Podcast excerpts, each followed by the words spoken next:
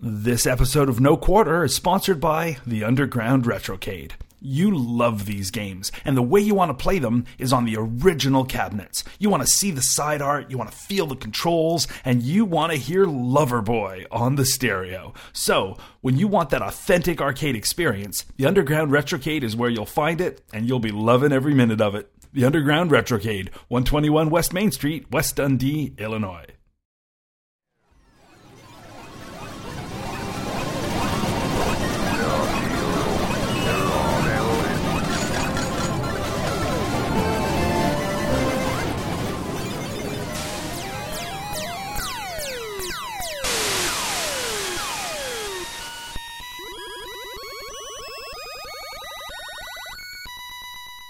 I'm Mike McGinnis, And I'm Carrington Vanston. and this is No Quarter, a weekly podcast about classic arcade games. Isn't it, Carrington? Isn't it? Isn't it? Isn't it? No, It's not? no, we are now discussing uh, cutlery. All right. Um, It's called No Spoons. let me It's going to be very popular. The internet is going to love us. let me pull up Google very quickly. I went to university. I went to a few different universities. and One of them was the University of Sheffield in England. Speaking of spoons, this is going to be my spoon segue for you, Mike. Um, so when I was at the University of Sheffield, there's nothing in Sheffield that I liked, and I'm sorry for our listeners who are in Sheffield. Aw. but I was young. I was not too long out of uni- out of. Uh, guess I would have been out of one university and not in the next one yet. So I was between universities and sort of slipping in a bit of a degree. And I was up in Sheffield, but I kind of really wanted to be in London. So I spent most of my time going down to London. And one weekend, um, I had a local say, "Come on," and she said, "Let me show you that there, there's a lot more to Sheffield than than you're dismissively saying there is, you Canadian." So she took me out, and basically there were a bunch of pubs, and then we went to what I considered the Spoon Museum. Now it was actually like a museum of cutlery, I guess. Had a big water wheel and showed you cutlery and cutlery designs through the years. I was hmm. like, really? You have a spoon museum? You have one day to show me what's awesome about your city, and that's what you pick? so I always think of Sheffield as the place with the spoon museum. I'll make a mental note of that. I don't know why. I bet there's a lot more in Sheffield than that, but that's what I came away with a degree and uh, knowledge of the spoon museum. Now, now that you've said that you've gone to a bunch of universities, I keep hearing the uh, Dean Wormer in my head, 0.0. I love that movie. Yes. It's a good I did not love today's game. No. What? Best game ever? Uh, you know what? I can't sustain that. No. I just can't keep up. I was really going to try to make it be one of those shows, but no. No, no, No. It's not horrible. But it's also we'll have some interesting things to say about it. It's it's a little different, It's also not not horrible. Is that what you're trying to say? kind of shovelware to be honest, but it I think it's representative of some interesting things in in early games. So we will see. But uh, yeah, not a not going to be one of the faves this week. I think But we have feedback, don't we? we do. We have a little bit of feedback, not that much. Um, Somebody loves us, I- unless we beg for feedback. My mom tells me somebody loves me. It's not her, but we we did get um got a few short letters, but there's a couple that I want to bring up in particular. Um, one is from Jennifer. She says, "Hello to all the podcasters in the land of no quarters. Longtime listener, first time writer. I've been enjoying your show for over a year now, and I finally have something to contribute." In your Cloak and Dagger show, one thing you didn't mention is that there's a good article by Dave Comstock over on AtariHQ.com called What's the Real Story Behind Cloak and Dagger? Ooh. Uh, she says he talks about the 5200 cartridges for both Tempest and the Cloak and Dagger game that appeared in the movie as tantalizing hints of future games releases. There's also a good video on YouTube with a talk that Comstock gave at the Classic Gaming Expo in 2005 about his plans to finish said 5200 version. And then she gives us links to both that article and to the YouTube video. And then she concludes with, but unfortunately, with Ivans in it, I don't think it's ever been completed, at least not so far. One last link. Over on AtariProtos.com, they have a page showing all the details from the prototype 5200 cart, including screenshots and lots of game details. But it still lists it as only 50% complete. Keep up the great podcast, and maybe I'll write again after another year. Jennifer with less than three N's. That's how she calls herself. So, Jennifer with less than three N's. we have a two N minimum to write in. So, thank you very much for the links. Uh, I, in fact, it's a coincidence because I think Mike and I intended to talk about at least that video. I knew about the video with Dave Comstock talking about um, the 5200 cartridge, but I didn't know about the article on Atari HQ. So she has fleshed out the the links, and I think last week was was Cloak and Dagger last week. yes, yes, it was last week. so many shows they run together. um, uh, I had intended to talk about that video, but I forgot. So the email was perfectly timed. So thank you very much, Jennifer. Yeah, I know we touched briefly on the Atari Protos article, um, but I, and I, I, I'd intended to talk more about the half-finished cart and how it affected the movie production and things like that. But I think we just kind of got off track and never got back around to it. So we had too many ends. We need to have fewer than than three to give us links. It's going to be like a new rule. so one other one I want to bring up. Um, uh, frequent writer Mark wrote in because he's the guy who wrote in before about his Rampart. Right? Yeah, we're, we're going to go take up. his his cabinet. We're going to go take away. You're going to you're going to knock on his front door and distract him while I go in the back and just load him up on a truck or something. I am so down with that idea because yes, as we spoke about in an earlier episode, he picked up not just Rampart but a whole bunch of cabs all at once, and we're we're super jealous about them. So he told us about he recently had a party and people were coming over and they're playing Championship Sprint and stuff, which I agree, awesome game, perfect party game he sent us a couple of links that I think are worth bringing up on the show because I want to make sure that these go into the show notes. One's kind of weird, one's super funny. So let's do the super funny one first. It's a link to a photoshopped and gotta be fake Stevie Wonder Atari oh, ad. And it's, it's his ad with Stevie Wonder, and it basically says, um, if I played video games, I definitely would want to play Atari. Oh, wow. it's it's actually a really really funny. That's hysterical. So it, it it totally is. If I could play video games, you bet it would be Atari. Then he talks about how you know he's not superstitious, but you know, and it's just only Atari brings the classics, so that you and he he likes the sound, the hear the sound of fun, and it's got like him holding the Atari joystick, and it's it's a really really funny ad, and so I don't think it's in bad taste at all because I think it's done very tongue in cheek and very funny. So I like the ad a lot. But also, he said, we'll have a link to the ad if you want to check it out yourself in the show notes. But also, Mark sent us um, a really interesting article that, that is right in our wheelhouse because it talks about um, uh, arcade cabinets. And in Bangladesh, I guess Coca Cola recently did a publicity stunt. And this is a link over to cnet.com about the Happiness Arcade cabinet.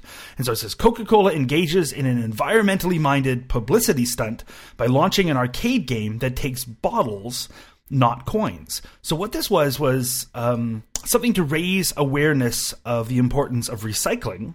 And, and so to get people into the swing of hey no you've got bottles you should recycle them. They set up a big recycling machine or recycling bin basically to collect the bottles. But when it takes in a bottle it gives you a credit on the game. So rather than just chucking the bottle if you bring your bottle to this this arcade game you put it in you get a credit you can play the arcade. So uh, i thought that was a really nice idea because you know to motivate people and get them interested in recycling here in canada recycling is big. What i didn't like so much about it is the game itself is basically Pong with Coke bottles as the paddles. I'm like, really? That's the game? That is not going to sustain people's interest, especially getting young people interested. So they say there was a huge lineup to play the game, but I think that's a fad that's not going to last if the game is simply just a black and white version of Pong with Coke bottles as paddles. Yeah, probably not. Yeah. So neat idea, and I think it falls down a little bit on the execution. And I guess the idea was probably to put a game in that they could get licensed for free rather than have to pay some larger license. But I think if the same thing was done with a more engaging game or maybe a series of games or something, put a 60 and 1 in there and, you know, let's collect some real bottles. So, nice idea, but not that keen on the game itself. Nope. Last week we talked about we talking about Joust? No, Joust was two weeks ago. You're right. These games just kind of run together after a while. Exactly. I go through the list of games sometimes, and, and, and I'm think I either think did we really play this or I'll see the title of one of the shows and, and not be able to recall the game. Um, but Bubbles. this one, you know, I remember Bubbles because um, we keep beating that horse. That's right. Yes, uh, Sean Courtney wrote in. I think he won one of our prizes a while back. Says I know this is regarding the prior show. Um, this is in response to the Cloak and Dagger Facebook post. Uh, but while I was always familiar with Joust, I never actually played it until the 90s when I had a freeware version of it in my Amiga called Jouster. Great conversion for a great game. The first time I ever played the arcade version, March 2014 at the Underground Arcade for crying out loud. My goodness. I know. How how how do you call yourself a gamer, Sean? How? Oh, oh, and we're gonna talk. How many shows have we done where we either are terrible at a game, don't know about a famous game? Okay, usually it's me that doesn't know about the famous games. like half the games we played have been new to me, so I'm not judging. I don't know what you're talking about. Well. we're experts. We're we're hardcore. Oh, really? Okay, yeah, awesome. Tell it to Atari Age.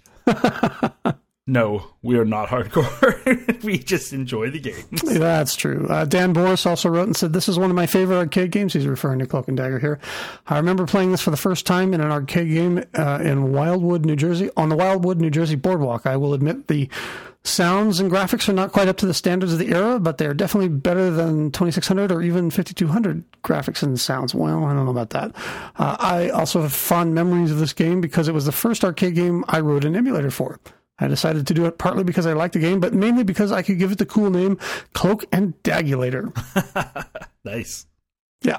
I know we had somebody write in. Speaking of like games that are are sort of weird or strange, it might have been Paul. I don't have my email open, so I apologize if your name was not Paul and you wrote it with this. But somebody wrote in saying one of the one of the strange things about Joust is it's in that that range of games where if you described it to somebody who had never played the game, you would only get a couple sentences in before they would say something like, "Wait, what?" Because it's like, okay, so you're you're riding flying ostriches, and then like the hand comes out of the lava, and you're like, wait, what? so, and it is the case that I think a lot of games we have played. Um, if you were just to describe them to somebody who is absolutely not a gamer, or an absolutely not a gamer from back in the day when games, let's face it, sometimes got a little weird, I think they will just look at you like, is it? are- Is this a sorry Charlie thing? Are you are you, are you making this up? But no, you actually do ride ride the ostriches and fight against the vulture people and keep them keep away from the hand in the lava. And that is that is the game, and it's not even the weirdest one we've played in this month. no, I think that's coming up here in just a minute. Is this one a weird one? This week, I think it's more just um, it's got some weird elements, but it's also a little slipshod, I'd say, Yeah, so the game we're talking about is uh, New York, New York, and with exclamation points. that's right. well, because if you if you look in the main game list, there's actually a New York, New York without the exclamation points by a company called Maygay. We are not playing that game. Well, maybe we are in the future.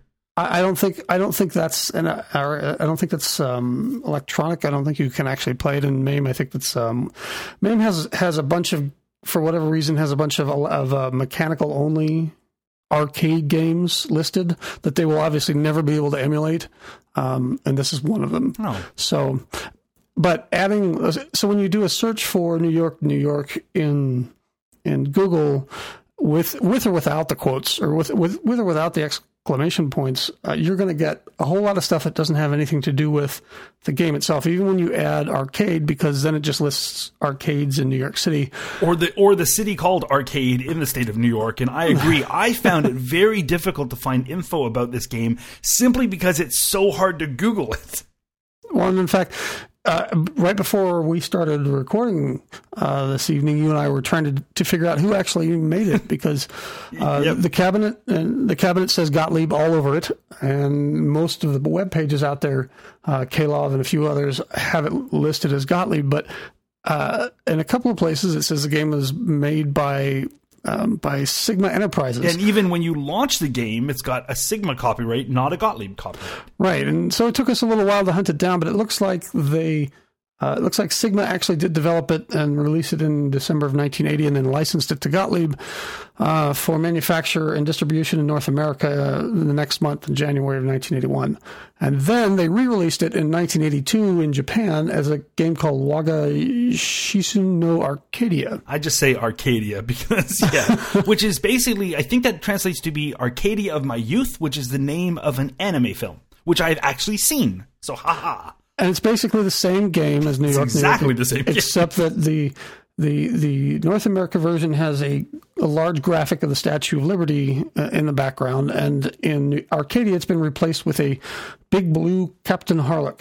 Right, who is the main guy from from Ar- uh, Arcadia of My Youth and some other anime as well. And the reason I saw Arcadia of My Youth is it was made by the guy who made Star Blazers, who I think his name is Leiji Matsumoto, something like Matsumoto. Um, uh, so he did uh, Space Starship Yamato, which is Star Blazers that I watched as a kid. So I also sought out other things by him. So I'd actually seen Arcadia of my youth. Um, but that game is essentially exactly the same as the game we're going to be reviewing, although I did play both this week, which is New York, New York, um, just with the one graphic changed. Yep, and no explanation. Um, because nope. it's, it's, the same color. Captain Harlock is this, floats around and he's the same color as uh, as the Statue of Liberty. Um, so they and and that kind of speaks to sort of the general. I, I think overall feel of this game, where it's just kind of slapped together and, and not very polished, and not a lot of effort was put into it. You had called it shovelware, Carrington. I think that's a great word for it, even though it was a little bit, maybe a little bit early for the the arcade. It was ahead of its time. Thing. yeah, pioneering shovelware. Um, so this is a Space Invaders clone. Um, you see, I would think it's a Galaxian clone. Okay, yeah, oh, you're right. Yeah, it's a Galaxian clone. You you have a little ship that moves across the screen at the bottom and fires up at aliens that come down at you. Um, and it's it's very derivative and, and not very interesting, and it just doesn't feel like it's not a terrible game. It, it, I didn't feel like like I didn't hate it. I didn't feel like I was like it was cheating or that the you know that uh, the collision detection was terrible or anything like that. It's just kind of there. Mm-hmm. I mean, it really is. It's like one of those games as a kid, you would go into a place and it wouldn't necessarily be in an arcade. If this was in an arcade, there's lots of great games. You're not going to play this one, even as a kid. Right. But instead, you're waiting in the laundromat because you're mm-hmm. doing laundry and there's this game there and this right, is this is your choice yeah. you put quarters into it you're up at the the camp and they've got all of two games you put quarters in it. So it's one of those games that would just been around and it'd be good enough that you would play it. Why not? And so that's it's one of those games. Or if it was in the arcade and and and Galaxian had a line of people waiting to play it, then you could play this and sort of pretend you were playing Galaxy. yes, exactly. So, like Mike says, it's basically there's a lot of elements in it which are very Galaxianish. Um, in particular, the notion that you shoot little bullet sort of missiles that come out of the nose of your ship, and that you can have in this game you can have two of them firing at once. And so you fire off one and another one will like another little nose will stick up. So that you got another bullet ready to go and then you fire that one off. And so you you can have two in rotation and whenever you're ready to shoot you've got the bullet kind of sticking out of the top of your ship. And to me that's very much a, a Galaxian sort of thing. Mm, yeah. um, you've also got the star field in the background sort of at first coming down the way it happens in many games. It's a, that sort of Galaxian, Gal- very Galaga feel where the star field isn't just in the background twinkling, it's moving from top to bottom that gives you that sort of you're rushing ahead and the bad guys are kind of keeping pace with you. and but the weird thing is as you progress into other levels, that starfield starts to move in other directions. It goes sideways, it goes backwards, and that messed me up. and I really was surprised like how much that that put off my gameplay to suddenly have everything going at like 30 degrees down to the left or something or going backwards and suddenly I'm retreating and they're coming at me and and it shouldn't like I shouldn't have been distracted by it but it really did affect my gameplay. Yeah, that's something that we should mention here. One of the I, I, think one of the reasons that I didn't consider this game complete crap was because it was difficult. Um, Holy uh, cow, is it difficult? It's really, really much more so, so than Galaxian. Yeah, so uh, if you're looking for a, a challenging space shooter, uh, this is it. Um, it doesn't get much harder than, than this. And, and yeah, part of it is that space field thing, but part of it is they're just really good at killing you. Well, they are because the, like, one of the big things that, that is about this is the, the, the enemies shoot fast. They shoot a lot. So that's one of the big differences between Galaxian because it's basically just a rain of bullets coming down on you. And even when there's just a few bad guys on screen, there'll be like five enemies, and at any given time, there's like 50 bullets coming down. And sometimes it's crazy. Um, and you can have like the two shots going at once. I guess that would be really another difference. But um, the for me the thing that made it the most difficult and we get we'll get into a second with that the spinny thing that appears. But for the most part it's you on the bottom. There's fairly just generic bad guy spaceship things for the most part other than the UFO which we should also talk about. But the, for the most part you got bad guys um, looking to destroy you and they fly around in formations. And I found I found that the graphics there were really pedestrian because the alien crafts, Yeah. while they look like alien crafts, they don't have the the charm of uh, a Galaga or a Galaxian, and and or the character that you get out of Space Invader bad guys. Like they're just there is really no character to them. They're very generic, sort of vaguely UFO like blobs. And so I was like, eh, that's not very exciting. So for the most part, the graphics I found let down. But holy cow, is this game hard because they just these bad guys move quick. They often take more than one shot. Like you'll hit them and it just changes their color. You have to hit them again. So it's like, oh my goodness. And they just rain bullets on you. So it's it's much more difficult than Galaxian. Yeah, the, the colors as you were talking, I was I was thinking about it, um, and the, and the the sprites are. It, it reminded me a lot of when we played uh, Buck Rogers, you know, where they slapped the Buck Rogers label on it. In this case, there's no intellectual property that they licensed or anything, but you get into the game and it's just got nothing to do with Buck Rogers, and and and it's just all kind of boring and drab, and and nothing makes it really stand out. And that's what this game was, except for how hard it was. And I that's the only reason that I played the game more than once because frankly, if it had been easier or it had been a lot more been closer to Galaxian in, in difficulty, I wouldn't have bothered. That's uh, that's the one thing this game has going for it. I think. Oh, and there's there is some some synthesized speech. I was going to say there's you- some talk. I can't really understand what it's saying. Um, Sounds like cuckoo. let me. I I actually have what that says. Let me pull that up. Okay, because it was driving me crazy trying to figure out what they were saying. 'Cause at first, I was I was like, "Is that?" I think that was speech. That wasn't just a beep. And then I'm listening, and I'm like, "I think they're saying I'm cuckoo." so I re- I was never sure what the voices were supposed to be saying. So there are there are actually three or four phrases, um, and they're they're, they're they are they're synthesized speech. Uh, they, it says "Come on, hit me, hit me," and I'm here. Those are the things that it says. Wow, I didn't hear that at all. I, I didn't either, and I wouldn't have known that. Um, and I, I think that was kind of sort of a you know again a half baked effort to to make it stand out a little bit more. Um, I, I will say that normally, okay, normally we would talk about the, the CPU and the sound stuff when you when you talk about the cabinet, but since we've been talking about the graphics and the sound, it, I, I think I need to mention here that okay, it it actually has three processors, three CPUs. It's got an M6809 at 1.4 megahertz and two M6802s at one megahertz, and it has three AY8910 sound chips and two DACs. So I don't understand. Are some of them just not being used? uh, that's that's I- I'm I quite gotta- surprised at that amount of power. Yeah, I, I gotta, I gotta think that that's what it was because there's a whole lot of power here that just seems to be wasted. Well, I mean, okay, actually, no. If you think about it, you got the moving starfield in the background. You'll often have quite a few enemies on screen and, and a lot of bullets. So there's a very large number of sprites to keep track of. So I guess maybe that's the reason that it's got a lot to keep track of, and it does run very fast and very smooth. yeah, that's true. I never, I never experienced any lag.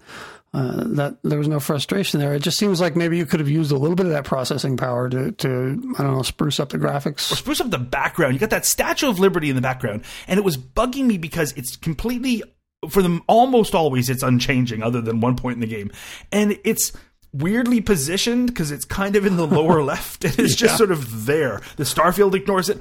If you're in space with the Starfield, why is that city kind of floating there? And then every once in a while, and this frankly was my favorite part of the game, is when the UFO attacks, and so a, the, the UFO attacks, the Statue of Liberty will go red because it's like, oh no, here we go, boss battle. The UFO is the easiest thing in this whole stinking game. It moves super slow, barely shoots at all, takes one shot to kill, and then suddenly you win. And so, and then the the the Statue of Liberty will go back to the normal weird bright cyan color that it is, and you'll go back to the hard part of the game that's not the boss fight. But the thing that I think we've got to mention is the UFO is literally the letters UFO in the shape of a UFO. That's what comes on screen. It's like a whole. It's like somebody put that in as a, as a holding place to say, "Oh, well, we'll come up with a UFO later," and then they forgot to come up with one. Yeah, that that cracked me up when I saw that. Yeah. and like yeah, the, the UFO was was sort of like a, a break between the, the It waves totally of is. It's the easiest. it's the only easy part of the game. right? Because you, you kind of need a breather there, and, and that worked out well. It, uh, the rest of the technical specs, it, it's um, a 284 by 256 vertical uh, vertical CRT screen with with an eight color palette. So there's like no colors at all here, which probably also kind of contributes to the the general ugliness of the the graphics. Yeah. but it's I mean at least it's quick. So I, like I, I I quite enjoyed that part of it. Yeah. Um, I was never bored playing the game. no, no, because and the game the games are fast. Like it will kill you quickly. so like you don't have to worry if if you're finding it a little boring. You won't be there for long. it's it's a tough tough game. Um, but I did I did find it smooth. I did find like you that the collision detection seemed accurate.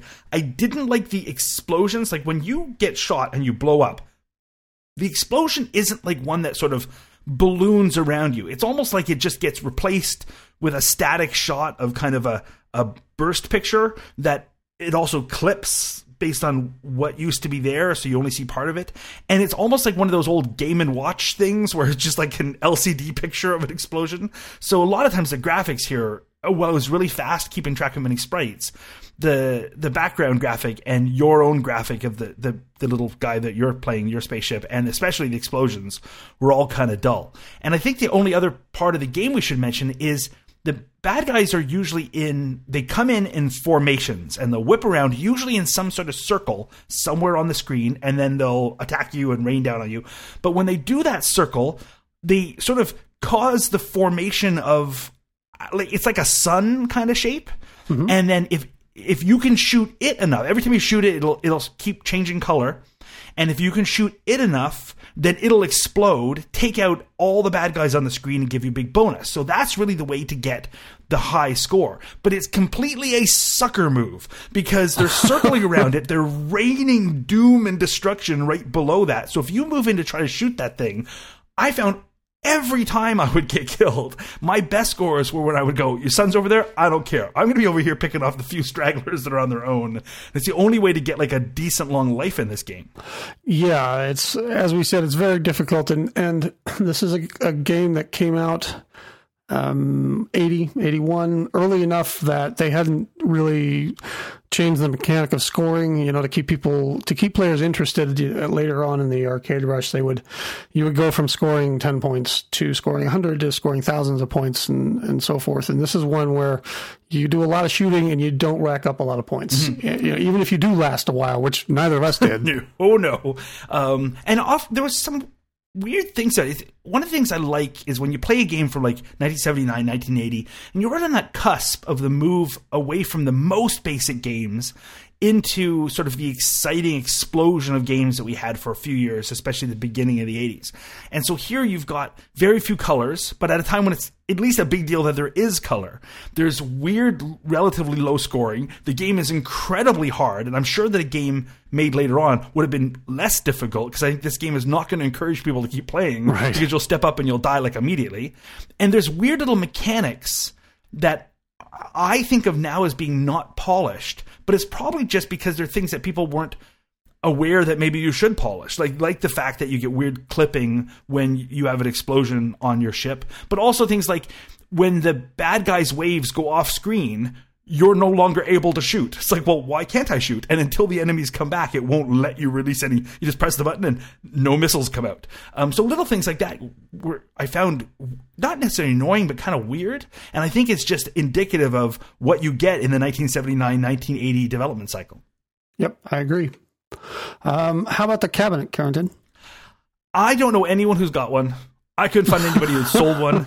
I don't think this is a game that's popular enough that they lift around. I expect these all have been converted. Like you had said, it's got Gottlieb all over it. In fact, I assumed it was a Gottlieb game, other than the fact that on screen it says copyright Sigma. The odd thing is, I've seen photographs now of two completely different Gottlieb cabinets. So I know that the game appeared only as Gottlieb in North America, but there seems to be at least two of them. But they're both very generic. So I don't know if one of the official photos floating around the web is actually a conversion or not. But for the most part, they're both black, standard, dull Gottlieb cabinets with just the New York, New York um, marquee, which is itself sort of more polished and more colorful than anything in the game itself. One of them, which I think is the official cabinet, also has bezel art. It's not very exciting. It's basically just sort of like a blue sky with some black clouds and a silhouette of a generic city skyline down at the bottom in teal and which i guess is supposed to be the new york skyline. So i'm assuming that that's the official one because why would it have that kind of art otherwise? And the other one is lacking that. Um, but it's just like a generic game single joystick single button to fire and two buttons for player one start and player two start one of the odd things about the the cabinet in trying to find a version so I could tell people what it costs. I don't know what it costs. Nobody seems to have one. Nobody sold one. I would guess something in the two hundred dollar range, but I don't know. Um, the flyer is really interesting though. The flyer that Gottlieb pointed out. Partly because it says, you know, Gottlieb's talking video challenges you to save the city, and it talks up the excitement of the game. Hit me, hit me, I'm here, come on. So the the flyer makes the game sound more exciting and interesting than it than it is, I think. it shows pictures of the upright cabinet and the cocktail cabinet. And all they are is generic line drawings of cabinets. It just says available upright. So they don't even have cabinet art on the official flyer. So that's how little went into this cabinet. But as far as I can tell, this was actually sold as a cabinet, not as a conversion kit. So there were official cabinets. I just don't think it was it was popular enough for them to stick around. I think it's that generic kind of shovelware where people would often convert this cabinet into something else later that was making more money. So I think a lot of these things got converted or destroyed or what have you, and that's that's the reason they're not around to sort of find in auctions versus the fact that they're very collectible. I think it's just that you know nobody wanted them, so they all got turned into something else. Okay, I'm looking at the KLOV page right now for for this, and and KLOV will list scarcity, and and they usually list you know how many collectors on KLOV have this cabinet. Um, and they list five that, that oh. say that they have it. Um, but one of them is here in uh, Lakewood, Colorado, which is just down the road from me. Let's get him on the line. Um, well, he's he's got he's got two of them listed here. One in poor condition, and one in one says almost perfect condition. But um, and I, I, you know, I tend to. I'm not the kind of guy that's just going to pick up the phone and call somebody. Hey, can I come over and see your camera? So we're hoping the listeners will. Um, and here's his number. Well, well, actually, he has uh, this. This guy's name is is Lonnie, and he has the arcade game and all of his information is listed on this webpage and just says, Hey, give me a call, come by. So I think I'm actually going to email him and, and, see if I can go see one or two of these machines. Fantastic. And I yep. can expect your report for the next show. I expect um, on on the scenes video. Oh my gosh! I just went to his website and he's got an environmental Sinistar. Mm-hmm. I think I should drop by and say hi to him instead of you. That's um, one of my dream cabs. Oh. No. love the game. Love the cab. Love everything about that. Yep. So uh, look for that report eventually, someday, maybe. I look for that report now. I'm waiting. Go. We'll, we'll wait. Right Listeners back. are yeah. pausing. I'll be right back. No, okay. Um. Oh, oh. You, did you want to talk about the the weirdness of the stick itself? Let's talk about the weirdness of the stick. I don't know what's weird about it. Well, it's just a little metal post. Well, the all thing the- is, I don't know. In, in all the official photos, you're right. It shows that little post. I think that's a stick that's had the ball taken off it, and that's the only one that was available for photo- photography. Because there's that, no way that's the actual joystick. The thing looks tiny. That cabinet has been used in every single known picture of well, that's it. I think there's just that's that it. one cabinet, and they, there's not a lot of photos. Yeah, well, I can imagine how much more difficult it would be to play on that thing. Well, the weird thing is the buttons on that cab as well look tiny. So either this cabinet is twice as large or three times as large as a normal cabinet, and you got to like reach up above your head to press the buttons, or the buttons themselves are the size of dimes. They're tiny little buttons, and it's got a tiny little like joystick that looks like the joystick.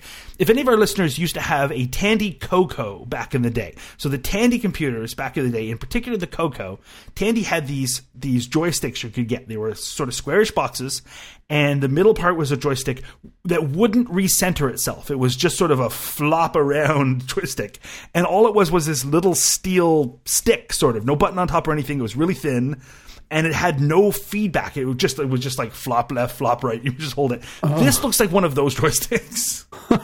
so maybe Tandy and Gottlieb got together and made this machine. That's you know that's wow. the rumor I'm spreading right now. This is by Tandy. We finally figured out who actually made this.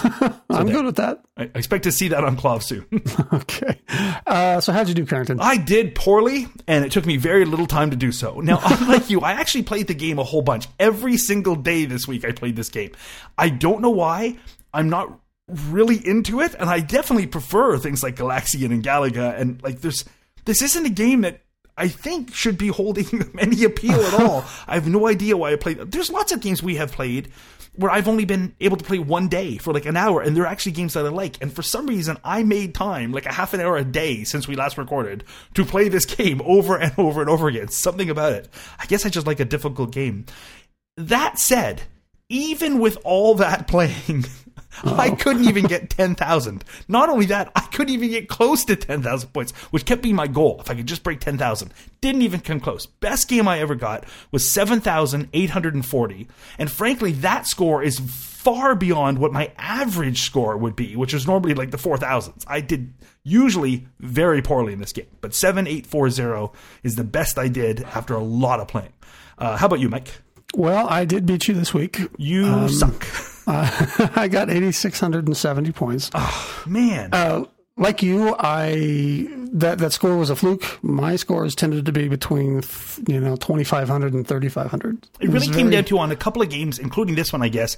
I would get I would shoot that star thing enough to blow up and get that bonus, mm-hmm. and you yeah, get a few thousand points for that. So you do that twice, and suddenly you get a much better game. But for the most part, I would try to keep away from that star thing, so my game would last a little longer. Yeah, and you do get an extra extra missile base at five thousand points. Uh, doesn't really help. nope. Um, as soon as so, those stars uh, start going backwards, my game is just messed up. I just I can't play in retreat. It seems. Well, you shouldn't feel too bad. Uh, uh, lists the, the current world record uh, holder as uh, one Joseph Messina, who set his high score on March 19th, 2008, for a grand total of 15,140 points. Wow, that's a low score. It is a low score. So this is the not, first time I think where I've ever got like half the world high score. Yeah, yeah, and it's not like this is a lone score. You know that a game nobody ever plays. They have several. They have several scores listed here. A lot of people have submitted for this, and nobody's very good. So, well, I even, think even I think actually fifteen thousand makes you you are very good because this is this is a tough game that comes at you quick and hard from the beginning. Yeah, well, and, and Robert Mruczek, who you probably you might recognize that name from uh, Twin Galaxies and the King of Kong. Uh, he's he's the number six ranked scorer, um, and his score is only eighty two seventy. So hey, you beat him. I did. Nice. I did. I didn't. and the thing well, is, I don't think I'm going to come back to this game. As much as I kept playing this week, I think if I could just stop playing for one day, I would just shake it. Yeah, you know, I kind of went back and forth between this and, and Cloak and Dagger a lot this week because I like really hooked on Cloak and Dagger now. See, um, I, I I knew yeah. you would be. It's such a good game. It, it's really good. I'm, I'm enjoying it immensely now that I've well now that I, I figured it out, and I'm you know part of it. I, okay, not to get back to that game again, but I I realized one of the reasons that I didn't like it so so much is you die. I didn't know what was going on, and I died quickly, which happens to uh, most of the games that I play. But there's you, you drop a quarter and you you hit the start, and then there's like this 20 second animation where he's walking across the screen. I'm just pounding the button. Come on, come on, get in the game. Um, and when you when you suck, you have to watch that thing a whole lot. It's irritating and frustrating. But uh, yeah, this is. I don't know that I'll be playing this a whole lot more. I mean, obviously, when I when I go visit this guy um, at the arcade museum, I will give it. Um, I will play it and I will tell you how awful it is. But other than that, yeah, I think I'm done with it. I like it. I, I do like it. I don't hate it, but like, I'm not going to play I, it. I like it more than I should. and I guess maybe that's it. So it's not that I like it. I just like it a surprisingly a surprising amount for what it is. Something about it kept me playing this week, so I got to yep. give it props for that. Yeah, me too. I won't play it again, but we'll see. We'll see if I do or not. I think I won't. But every day, even today, I keep I keep coming back to this game. I like I like a hard video game. And this is this, this, is, this is one of those definitely. Yeah, we, have played almost hundred of these things, and, and this is probably top five for difficulty. Got to be maybe yeah. top three. It's really hard. Yeah, my games were short and embarrassing. so there were there were some games where honestly I would die in in 15 seconds. Yeah. Like you would just die really quickly a couple times. It was just like, oh, okay, this game's over. yeah, it's it's easy to burn through ships in a hurry. I yeah, mean, which again, if this was back in the day and I was putting an actual quarter in, like paying you know hard earned 1980s money, full quarter, I would think I'm not getting my 25 cents worth. Oh, oh! Speaking of twenty-five cents, uh, uh, we have a, a, news item here that, that I forgot to talk about. Uh, if you live in Marshfield, Massachusetts, which I don't, um, since 1982, you have not been legally allowed to play video games within the city limits. That's been overturned today. did you, actually were, did you have a hand in that? Actually, uh, actually, this was on reported on April 30th. No, I, I wish I did, but uh, the town the town has has finally overturned their their ban on public arcades and video games. I wish uh, whoever did that would come to Toronto and overturn our ban on it as well. Uh, Yahoo.com has a, a news article in in their odd news section, jerks, um, uh, saying that um, they, they have an interview with a guy named Craig Rondeau. I assume that's how you pronounce that. Who That's was kind of it. Kind of behind the the effort to overturn this. He got support from local businesses uh, and really pushed this through. Interestingly, uh, the ban was overturned by a, a 203 to 175 vote, and I wonder who these 175 people are who still don't want video games in their town. Because they bring a bad element. It's been 32 years, but they did it. Yay, good for you guys. Yes, I agree. I'm jealous. And I think you should find those 175 voters and run them out of town, but not to Toronto. just into the water somewhere. Blame, blame the video games. That's right. awesome. yeah, so let's talk about next week's game. Is it easier than this week's game? Gotta be. Well, what's it sound like? Sounds like this, Carrington.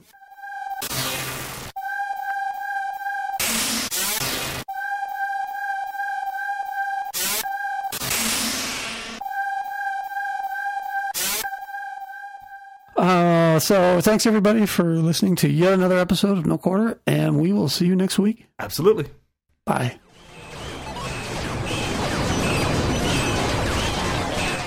You've been listening to No Quarter, the classic arcade podcast. Feedback can be sent by email to no quarter at monsterfeet.com, or you can find us on Facebook as No Quarter Podcast, and on Twitter, we are at No Quarter Show. You can also find us on both the Throwback Network and the Real Retro Junkies Network. All of these links, plus the show notes, are available at monsterfeet.com. And like all Monster Feet podcasts, the original material in this episode has been released to the public domain.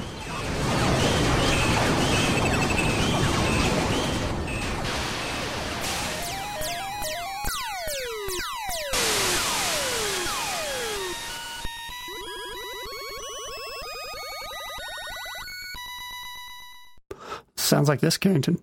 As opposed to that, Carrington? Mm, Carrington. And we have a new theme song. That'll be my ringtone. Hey, Actually, you should make that the ringtone when I call you. I should. Mm, Carrington.